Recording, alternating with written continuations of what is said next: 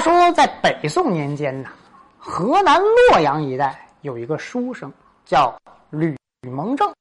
这位书生啊，饱读诗书，非常有才华，只不过家境有些清贫。有一天，吕蒙正出外闲逛，就发现呐，他们村这个员外家门口啊非常热闹，他就站在门口，这往里头瞅，这么热闹干啥呢？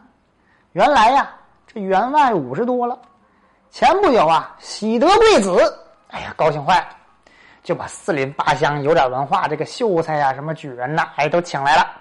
请来干嘛呢？要给他家门口啊提个对联，以光耀门楣呀。这帮秀才举人知识分子们，哎呀摇着头晃着脑，就想啊搜肠刮肚的想。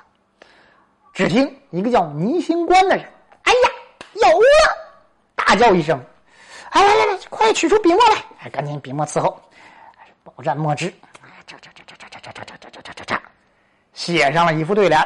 只见上联是“子当承父业”，下联为“臣必报君恩”。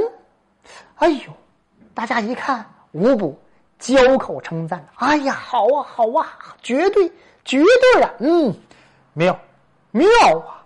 倪兄，你这个对联真是妙啊！听着大家都夸他，这倪星官不禁飘飘然了，还行吧啊！哎，洋洋自得。就听着门口有人说了一句：“说，嘿呦，这种对联啊，粗劣不堪，而且有灭族之祸呀！”正在那洋洋自得，倪星官一听，什么？有人如此说我的对联，谁呀？谁呀？谁呀？顺着声音往门口一看，只见一个衣衫褴褛的穷书生，他就没把他放在眼里。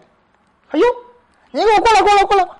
你凭什么说我这个对联粗劣不堪，有什么灭族之祸呀？你给我说清楚啊！你说不清楚，我到县衙告你有辱斯文。吕蒙正一听，微微一笑，说道：“哼。”我说你这有灭族之祸，你还不信？等到时候大祸来临，就不要怪我了。这老员外一听吓坏了，心里说：“这对联挂到我家门口啊，万一有灭族之祸怎么办呢？”赶紧上前躬身一礼：“啊，公子请了，啊，请里边详细叙谈叙谈如何？”哎，吕蒙正一看老员外挺客气，走吧，跟他进了内屋，坐下之后上茶。老员外说：“哎呀，敢问公子，此对联哪里不妥呀？怎会有灭族之祸呢？”啊，员外，你这对联“子当承父业，臣必报君恩”，哪有子在父前，臣在君上的道理呀？哎呀！老员外一听，是啊，旁边人一听也吓傻了。对呀，这没道理，这真是灭族之祸呀，这能行吗？老员外一听，哎呀，烦请公子能否再给我重写一幅啊？啊，重写嘛，倒不必，只需改上一改。哦，那就请给我改一改吧，我就改几个字就行。只见这吕蒙正拿起笔来，在上面改了一改，大家再看，无不拍案叫绝呀！改成什么了？以前的“子当承父业”改为“父业当子承”，以前的“臣必报君恩”改成了“君恩臣必报”。呵，改的真是妙啊！老员外一看，不错不错，心里呀就挺喜欢这吕蒙正的才华，就有意想把自家这个小姐许配给吕蒙正。但是呢，他想再考考他，就说：“啊，公子，老朽这儿还有一个上联，看看公子能否对出这下联啊？”